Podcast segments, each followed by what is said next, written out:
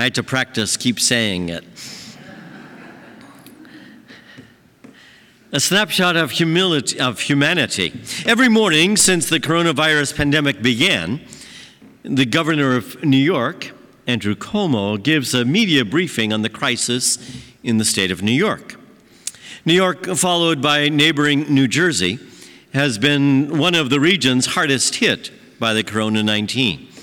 Given the devastating impact of the virus on the state, Governor Cuomo's briefing has been televised nationally every day, not just on the New York channels, but nationally.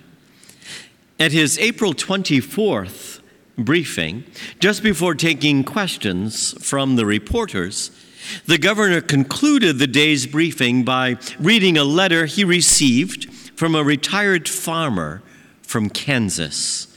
And I share that letter with you today. And I quote, "Dear Mr. Cuomo," began the letter, handwritten on a sheet of yellow notepad paper. "I seriously doubt that you will ever read this letter, as I know you're busy beyond belief with a disaster that has befallen our country. We are a nation in crisis. Of that there is no doubt.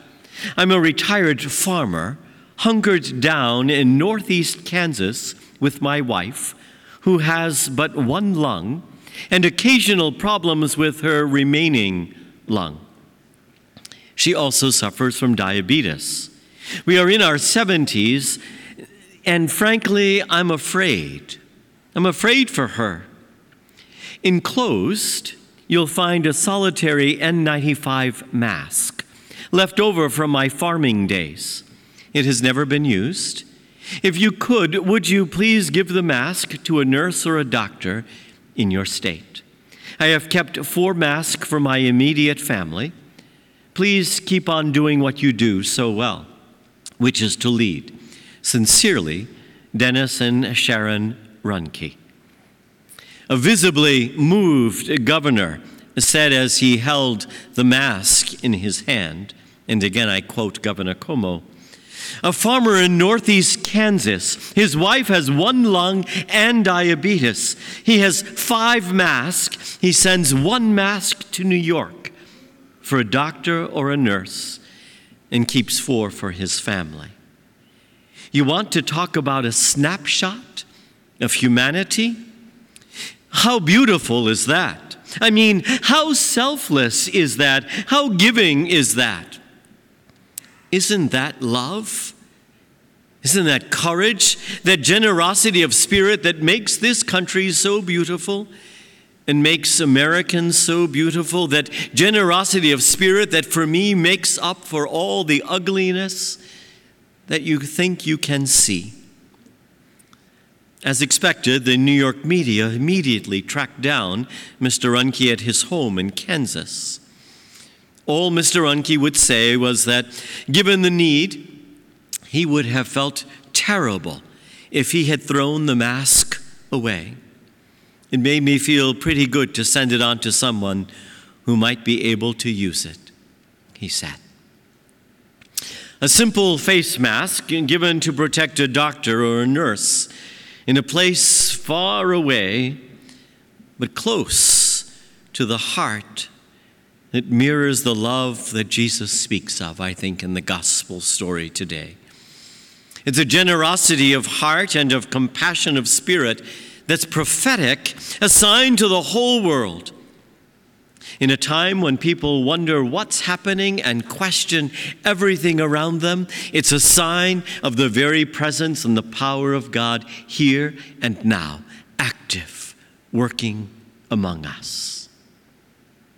See, to receive the prophet's reward is to seek out every opportunity, to use every talent with which we have been blessed, to devote every resource at our disposal, truly to make manifest the love of God, that it becomes a living reality in every life that we touch. For each and every one of us has that same exact ability. But it's hard for us to sometimes step out of ourselves. It's hard to hear the stories of others in their need. But the gospel cup of water which Jesus speaks of today, can be as simple and as ordinary as a face mask. But truly, of every kindness we offer when given in the spirit of God's compassion and mercy is truly a prophetic act of God's presence in our midst. Publicly, we've been having Mass, of course, on Monday, Wednesday, and Friday mornings. But I've also been saying private Mass on Tuesday and Thursday, and usually there are one or two other people from the staff present.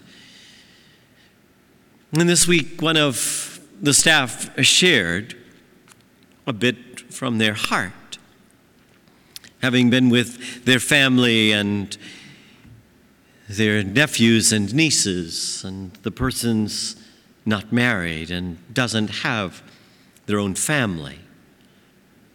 And wondered, almost from a tearful place of, so what's God's plan for me? What's my impact on other people's lives?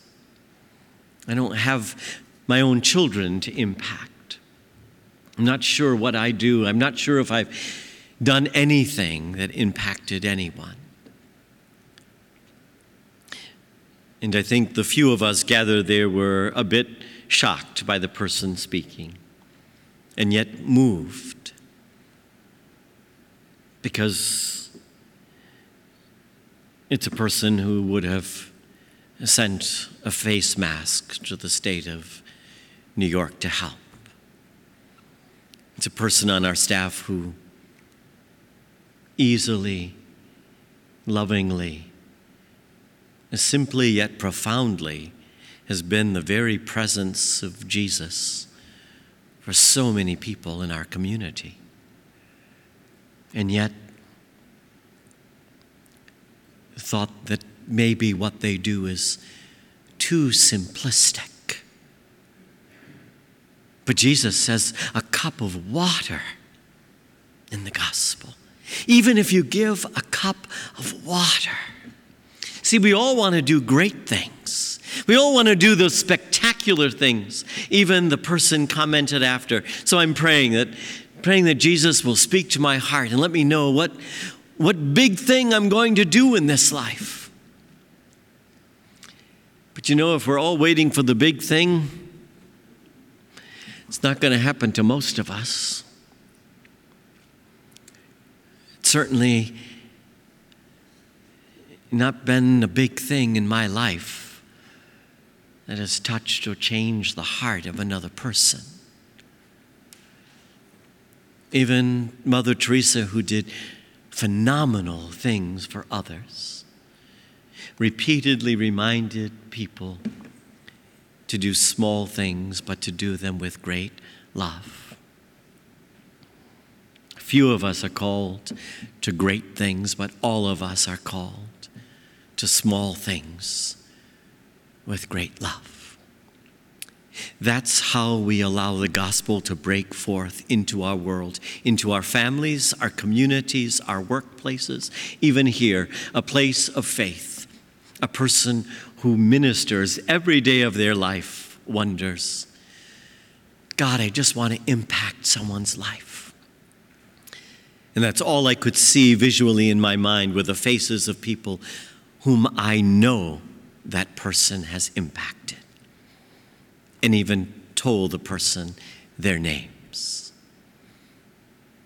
But like most of us, oh, those are just people. Yeah, I make them smile. I want to do something. Jesus says, just give a glass of water. That begins to change the world. Who of us here can't do that? So to change the world, it's not waiting for the Mother Teresa's. It's not waiting for the next nuclear scientist who's going to lead us into some new avenue. It's a cup of water that touches another's heart. And our world is once again changed.